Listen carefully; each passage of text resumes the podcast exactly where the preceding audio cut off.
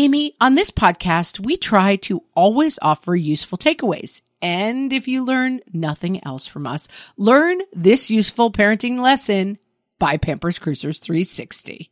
Pampers Cruisers 360 are the ultimate parent hack, the best diaper to use as soon as your baby starts standing or walking. Instead of ordinary diaper tabs, they have a unique 360 degree stretchy waistband that moves with your wild child. Pampers Cruisers 360 makes it so easy to change your baby, who probably doesn't stop moving just because they need a diaper changed. Just slide on to apply and away they go. And fear not, parents, Pampers Cruisers 360 offers an up to 100% leak free fit, and they just got even better with a new blowout barrier. Need we say more? For trusted protection, trust Pampers, the number one pediatrician recommended brand. Download the Pampers Club app today and earn Pampers Cash. Then redeem your Pampers Cash for exclusive Pampers coupons, savings, and rewards. Only redeemable via Pampers Club. Pampers Cash has no cash value. Hello and welcome to Fresh Take from What Fresh Hell, laughing in the face of motherhood. This is Margaret. And this is Amy, and today we are talking to our good friend Mary Laura Philpott. She's the author of the national bestseller, I Miss You When I Blink, and the brand new memoir in essays, Bomb Shelter, Love, Time, and Other Explosives, which is out now. You can also find Mary Laura's writing in publications including The Atlantic, The New York Times, The Washington Post, and Real Simple. She lives in Nashville with her family. Welcome, Mary Laura. Hey, thanks for having me. This book covers like the real stuff. It tackles the big questions of life, death, and existential fear with humor and wit and your sunny personality. yeah, I went deep in this one. I told my editor when I turned it in, I said, I feel like, you know, I talk with my hands, so I'm always like gesturing high and low. I was like, I feel like I dug really deep and I put my hands like way low and then I just threw my arms up to the sky and then I reached way up into the stars. Like this book gets into like the full range of emotions. Yeah, because we know Mary Laura in real life, as we say, and you have an extremely sunny, funny, witty personality. but this book gets kind of underneath that. And I think it's perfect for us, for our listeners. Tell us a little bit about the book and how you came to it. Yeah, I keep saying that this book crashed into my life and demanded to be written. It wasn't like, you know, 10 years ago I was going, in a decade, I want to write this book about this. This was, you know that meme of the I don't know what show it's from, but it's this woman and she's kind of yes. looking off into space and you see all these equations floating in front of her yes, eyes. Yes. That's what this book was doing. Like as I fell asleep at night, it was like writing itself on the ceiling. So it is about something that had been on my mind a long time, which was the fact that my children were approaching the end of the part of childhood where they live in your house and reaching the part where they move out and they go start their lives on their own. I could sort of feel that clock ticking. Like my youngest was moving into high school. My oldest was getting closer to the end of high school. And I just felt this pressure and excitement, but also sadness. And it just felt like this monumental time coming. And then something happened that kind of kicked that ticking clock into a different gear, which was midway through my son's sophomore year. We woke up one morning to a sound. We thought someone was ramming down our front door. It was this banging sound. And we got up to investigate and we found him unconscious on the bathroom floor having a seizure. And he's, you know, he was almost 16 at the time, so full grown man size, having a seizure on a tile floor. That's a terrible, terrible sound. And that I depict that morning in the book and calling 911 and that just a whole horror of not understanding what we were seeing and what was going on. And what came after was that he was diagnosed with epilepsy. And so suddenly what was already kind of a heavy thing for me, wrestling with the idea of letting go of my children and letting them go into the world became, how do I let go of this one in particular? Knowing that when he doesn't live here, he's not under my wing and I can't protect him and I can't keep him safe. How do I make sure I've got him completely wrapped mm-hmm. in bubble wrap, super safe before he leaves home? How do I make sure he's on the right medicine? His health is stable that, you know, when is this going to happen again? What if it happens when he's near the water? What if it happens when he's in college and his roommate doesn't know what to do? So my worry gear shifted into just a whole different level. And what that did to my brain was it made everything I thought about and everything I saw filter through that worry. So a lot of the things I write about in, in, this memoir are not directly tied to that story of here I am as a mom letting my kids go. They might seem on the surface to be unrelated, but they're all seen through that filter. There's a chapter in here where I remember being in second grade and there was a girl in my neighborhood who was kidnapped. A teenager in my neighborhood was kidnapped. And this was during the prime, like stranger danger time of the 80s. That's a story that kind of popped into my head, a memory that popped into my head and demanded to be in this book. That kind of demanded for me to look at it and go, all right, here's a memory about a time when someone wasn't safe and you didn't know what was coming next. And you were a kid and you were trying to figure out how threatening is this world we live in. That's what ties it all together. I've been thinking about my childhood. I grew up in the same stranger danger time, stranger danger, and also the Russians were going to maybe bomb us, and we had to be ready for a nuclear bomb to hit like the day after being on TV. Like we did grow up, kids our age, with this sort of possibility of existential doom looming over us in a way that I think kind of went away and then came back in the last two to five years. Yeah. And we all watched those. I write about this in the book. Remember, we all watched those after school specials, yes. which were just one horrific catastrophe after the other. It was like, here's one about teenagers getting in a car wreck. Here's one about rape. Here's one about drugs. Here's one about Tom Hanks disappearing into the world of Dungeons and Dragons and never coming back. Like he, he lived right. forever in Fantasyland. Yeah. Totally. Yeah. We grew up in this time of dread and trying to make sense of like which threats will come for me. And what I write about in Bomb Shelter is, is that that we never really make sense of that. I mean, I'm now 47. I still don't know which threats are coming for me. This threat that came to my child, that came out completely out of the blue. We didn't see that coming. Out of the blue, yeah. So I had to kind of wrestle with how do I get out of this gear, this terror gear, and live my life with hope and joy and yes, even humor. Like, how do I get back to kind of living in a way where I'm not constantly white knuckling not being able to sleep at night. And so that's kind of what I'm working toward in this book, which I think is what makes it, you know, some dark stuff happens in this book. And I have some sort of dark emotional wrestling matches in this book, but it lands in a happy place and it lands in sort of a feel good place because that's what I'm working toward is how do I find my way back to feeling like, okay, there's a reason we all get up every morning and keep going and the things we do matter. And yes, the world is scary, but also it is wonderful.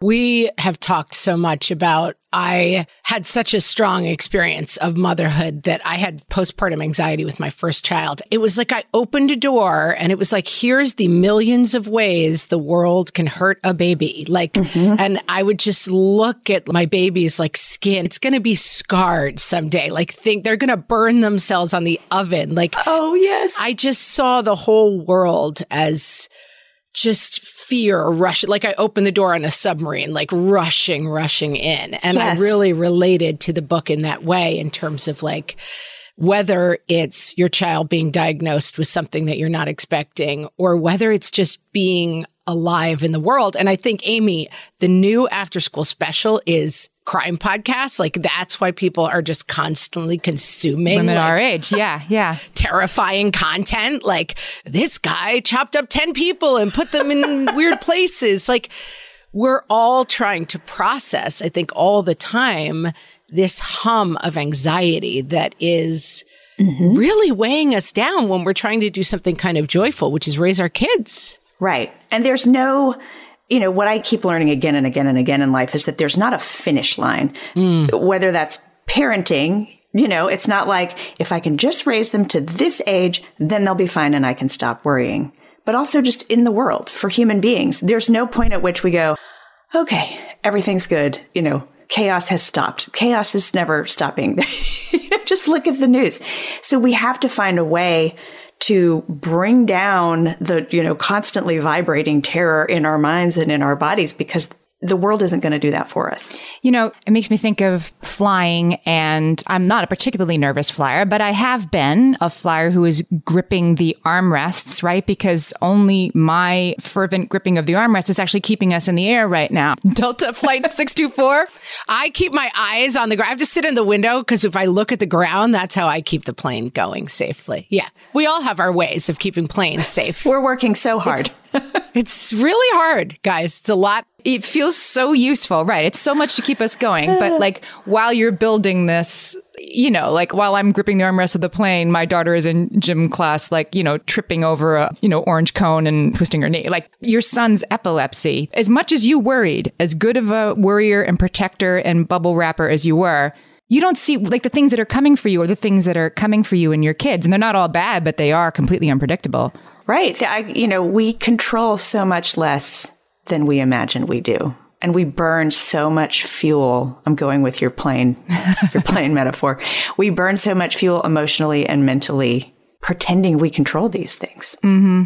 Mary Laura, to that end, will you read us? There's a paragraph about this thing, this thing that's coming for your kid or yourself and how you can't prepare. Can you read that for us? Yeah.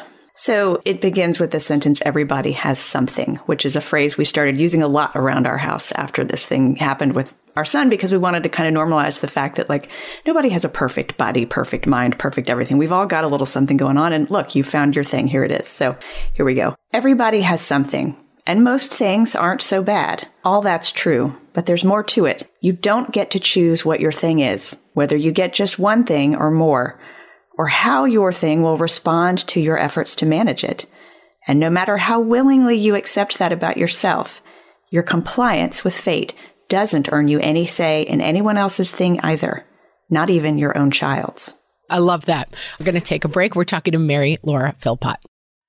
Margaret, exciting news. I am about to have a new baby nephew.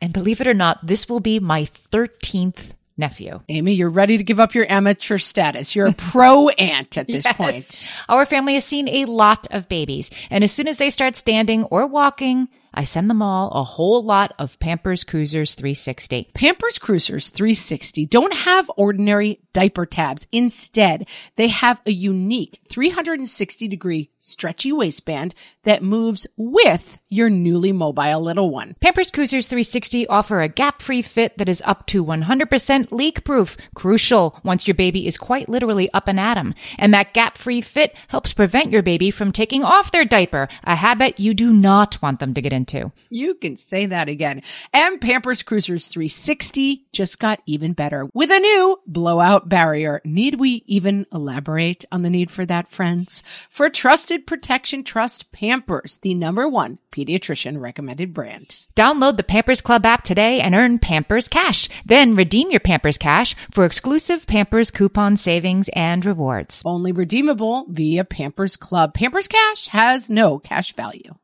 More and more you hear about the importance of electrolytes as part of staying hydrated because you need the sodium and the potassium, not just the water. And whether you're looking to hydrate during a workout, while traveling, or at the end of a long night, Sports Research Hydrate Electrolytes have got you covered with over 65 trace minerals, 7 essential vitamins, and coconut water powder. Crisp and refreshing and without any sugar, this is hydration powered by Sports Research. They're little packets you can just grab and take with you to mix into your water bottle on the go. My favorite flavor so far, Amy, gotta be the cherry pomegranate. Interesting. My high schooler likes the lemon lime, and she keeps a few handy in her backpack for days that she has practice after school. These electrolytes have the sodium and the potassium that you need to go with it in the optimal ratio for daily hydration. Visit sportsresearch.com and use code WhatFresh at checkout for 50% off your purchase of Hydrate. That's Sports Research, S P O R T S R E S E A R C H, sportsresearch.com, and use code What Fresh for 50% off your Hydrate Electrolytes order. The paragraph you read before the break, I think one of the other things that we struggle with a lot as moms is this constant comparison. Like, what is my thing? Is it better or worse than someone else's thing? Does it matter my thing if someone else has a thing that is more difficult? And in contextualizing this for yourself and for your kids, how do you stay out of that lane that is a constant comparison of like, well, let's all keep track of everybody's things so we know where we're allowed to be on the hierarchy of fear and dread. Right, right. The adversity Olympics. Like who has it so bad that they can complain and who doesn't? I mean, it, it's all relative. I think re- regardless of what your thing is or what you know of other people's things that they're struggling with, it's important to remember, first of all, that you don't always know. In fact, I would guess that most of the time we don't know Right. what other people are going through.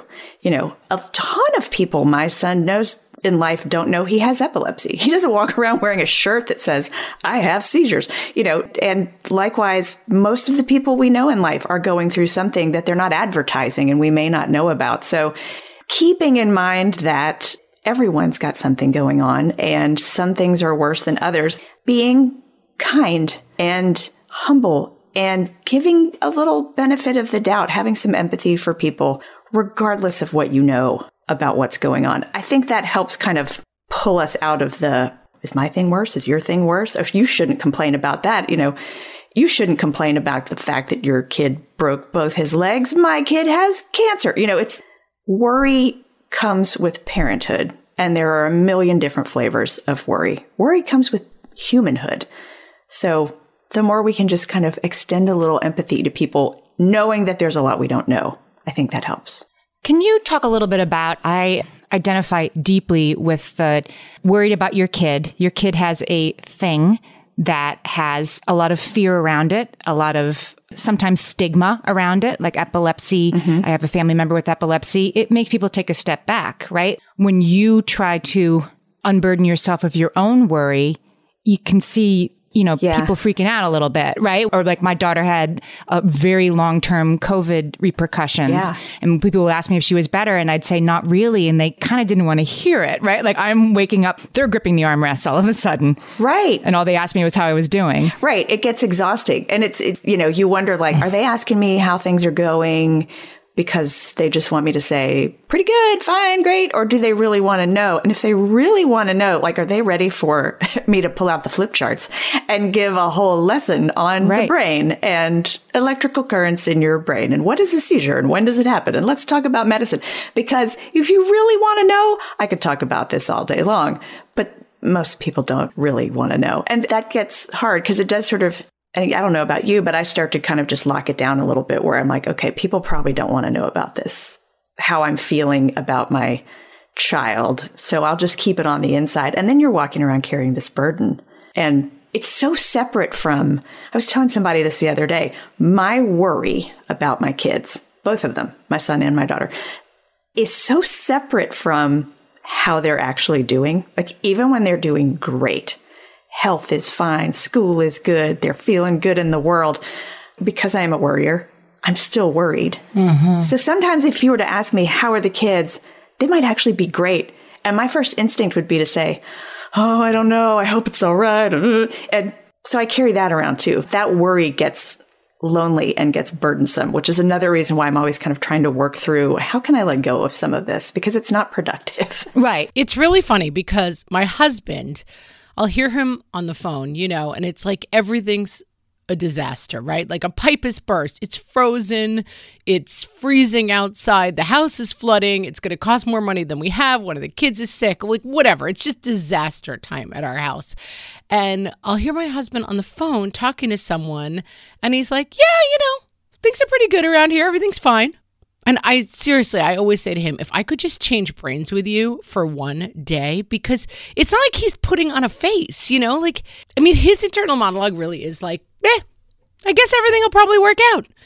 And I think it can be really hard in a marriage if you're like, wait a minute, I'm doing all the worrying for this entire family. And that feels kind of like a huge burden to me. Yes, it is so true. It is a mindset and a way of thinking that I very much envy. And I wish I was more like your husband and the, ability to look around and see all the good things first versus all the things that could possibly maybe go wrong if the right conditions were met.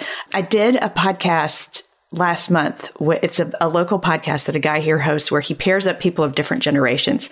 And he had me in conversation with a woman, I believe in her late 80s in a retirement home here in town. And her mm-hmm. husband had passed away. Her sisters had passed away. And I went in just thinking she must be so sad. And, you know, she must just feel Right. awful.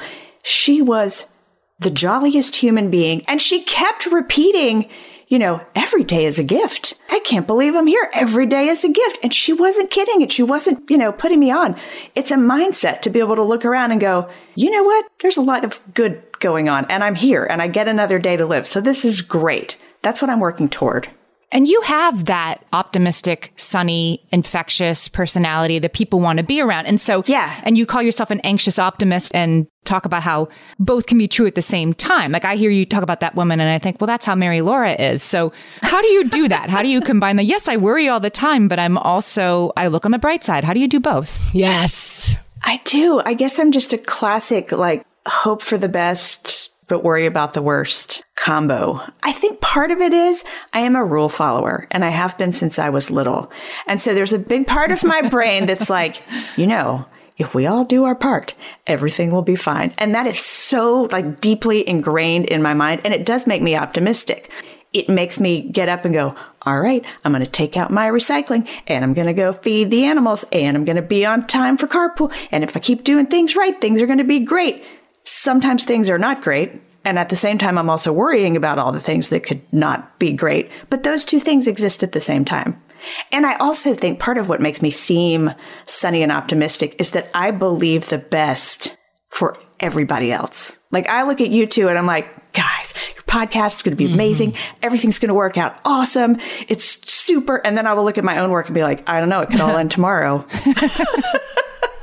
I have a friend similarly optimistic super rule follower and then she had something really tragic happen in her life. And it was so devastating for her in a way that i think sometimes for the pessimist it's a little bit like oh, here's the thing i've been waiting for you know? Yes. And i think sometimes that optimism it sets you up for a little bit of a harder gut punch when things go wrong. Do you think that's true? Yes Totally. Because if you are a rule follower and an optimist, you believe that there's this deal. Yes, that's right. This bargain we've all signed on for where it's like, I do my part, you do your part, it turns out great.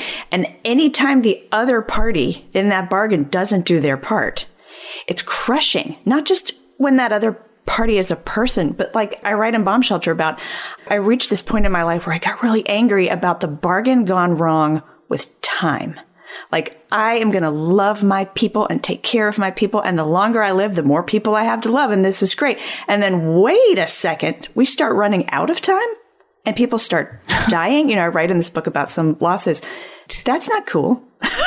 I put in the effort and I love these people to keep them safe. How can time and the world start taking them away? It feels like this deal gone wrong, which is nuts because nobody ever signed a deal with me that said if you love your people hard enough, they will be safe and good forever.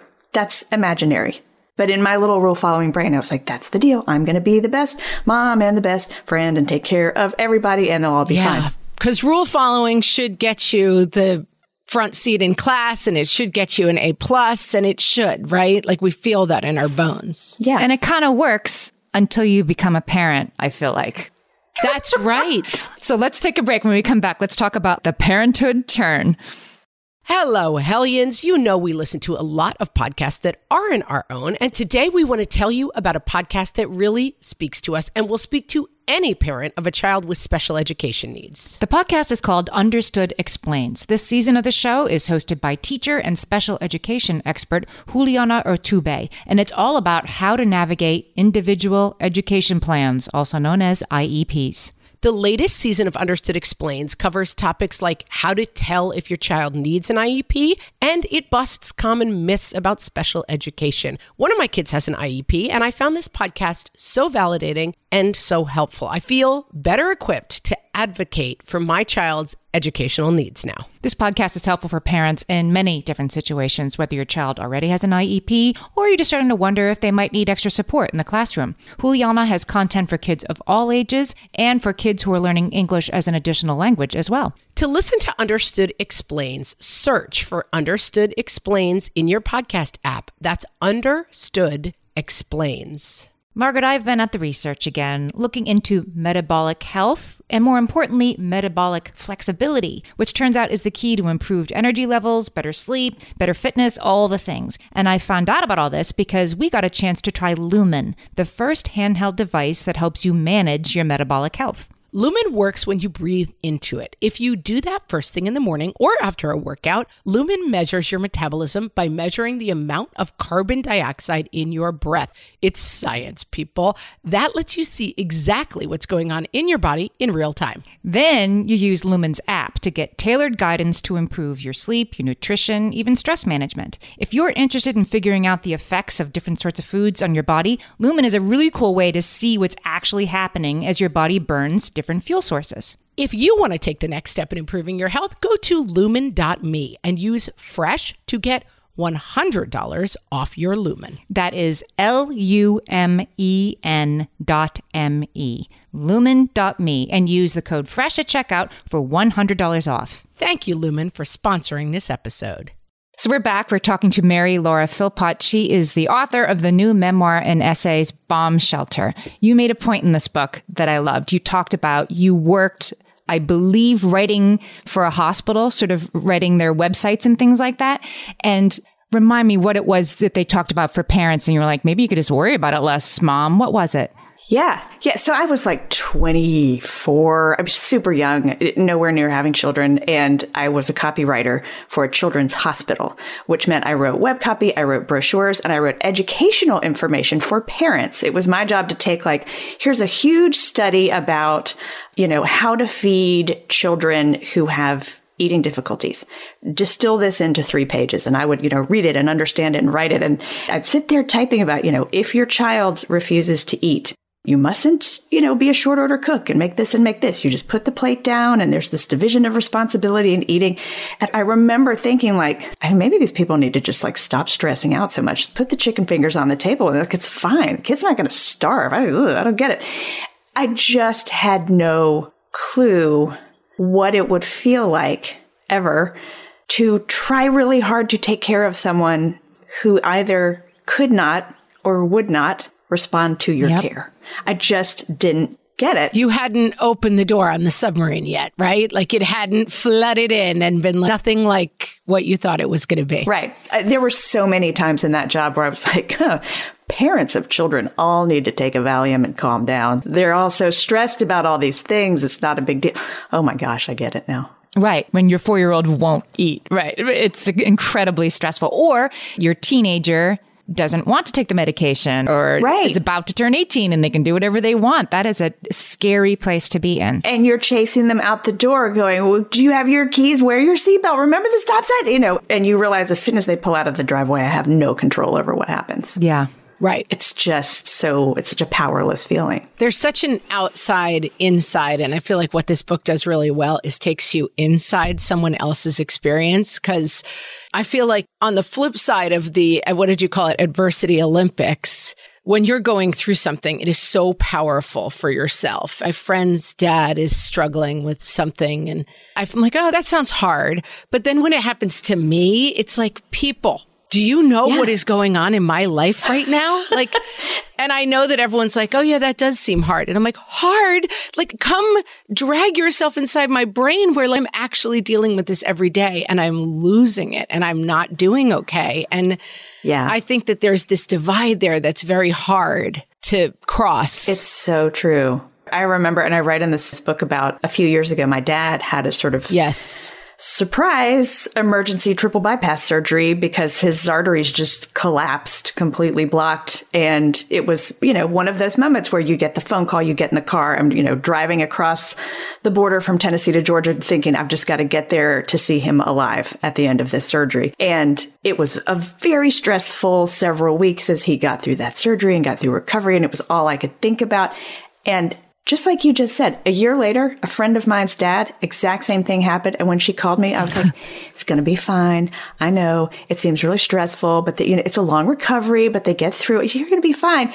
And I thought, this is exactly, this is what everyone was doing to me when I was like, no, no, no. It's the end of the world. This is my father. We've talked about that with toxic positivity yes. and people always trying to tell you everything's going to be okay. But like, that gap is not, in some ways, it's not that surmountable. Like I cannot feel the worry over your son's epilepsy that you feel over it. It's not there's a divide there that is kind of absolute. Yeah. And I think it's interesting as we try to support each other through stuff, like how do you connect through that divide?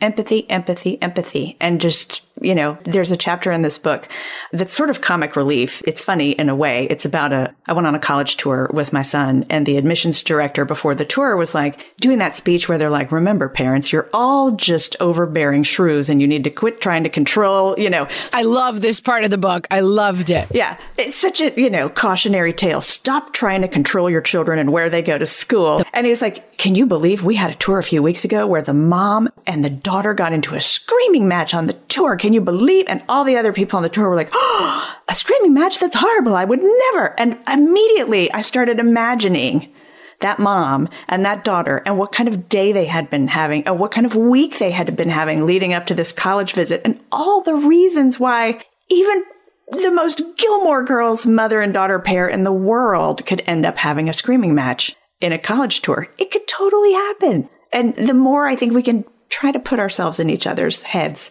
and each other's shoes, even if it takes imagination, even if you know nothing about someone else and you're just like, okay, here's a scenario that could have led to this. Maybe this happened and you just have that empathy. We need to do that there's a little something called soiling the nest that that guy needs to read an article about, right? That that kid is getting ready to leave home and it's a phenomenon, right? In order for me to be able to leave, which I'm freaked out about, my mother has to become the most annoying person in the world to me so that I'm okay leaving. Yep. And then for the mother too, right? In order for me to let her go, she has to be driving me so nuts that I'm okay with her leaving. Right.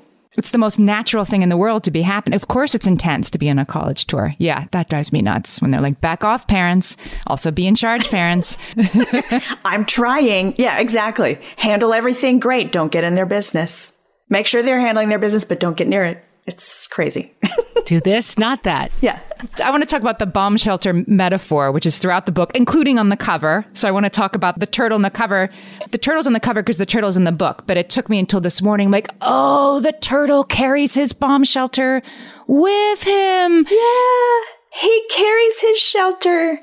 We're saying he because this is a specific turtle on the cover. His name is Frank and he lives in my backyard and I know that he is a male. Is that so. an actual picture of Frank from your backyard? Oh, it is. Oh, amazing. Go to my website. There's a little thing that says, Who is Frank? Who is this turtle? You can read the story of how I got this photo. The original cover did not have Frank on it because Frank was hibernating at the time. Oh. it was a whole touch and go kind of thing.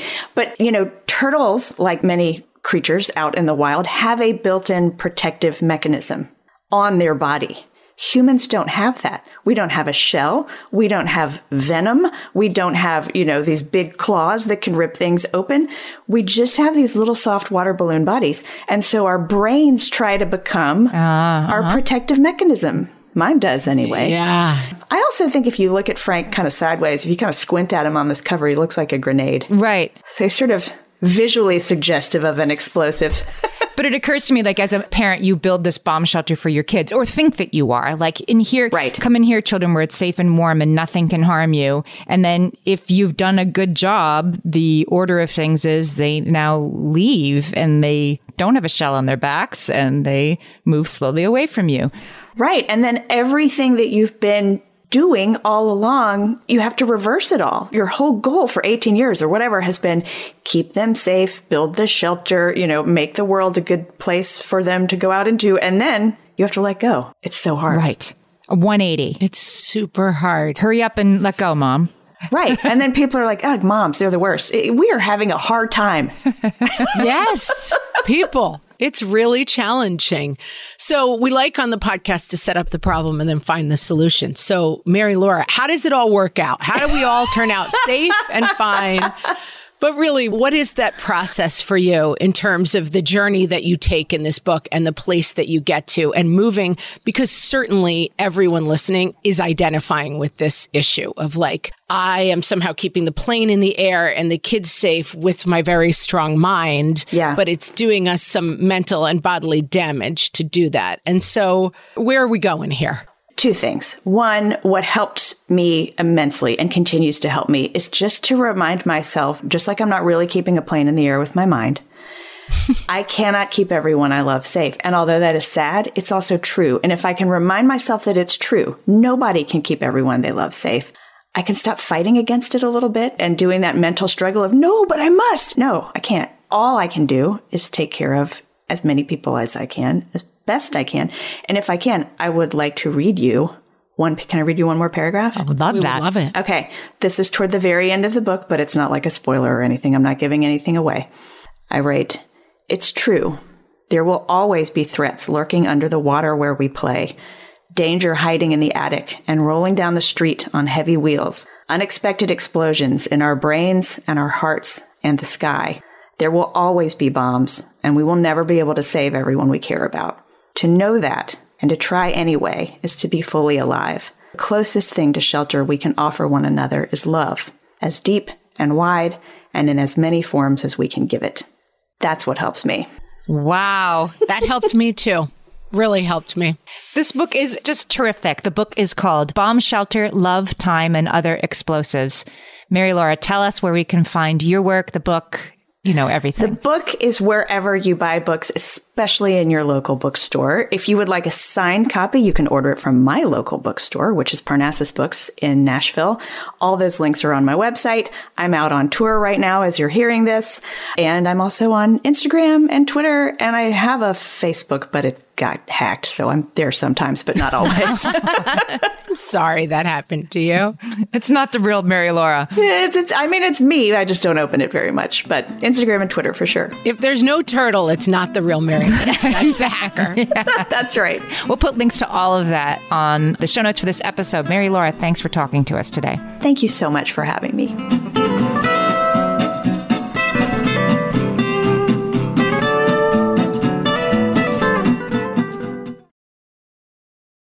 Hey there, I'm Debbie Reber, the founder of Tilt Parenting and the author of the book Differently Wired. The mission of Tilt is to change the way neurodivergence, whether that's having a learning disability, having ADHD, being gifted, autistic, or some combination of all of the above, is perceived and experienced so differently wired kids and the parents like us raising them can truly thrive. On the Tilt Parenting podcast, I get to talk with authors, therapists, educators, and parenting experts who are committed to this mission. I ask the questions my listeners are most curious about when it comes to supporting our kids. And in turn, my guests share strategies for challenges, out of the box ideas for navigating school, best practices for therapies, tips for advocating, and so many thoughtful insights on what it really takes to help our kids grow up feeling seen and respected so they can create awesome lives for themselves. I know that raising a differently wired kid can feel overwhelming and isolating, but I promise you, you are not alone, and it can feel so much better.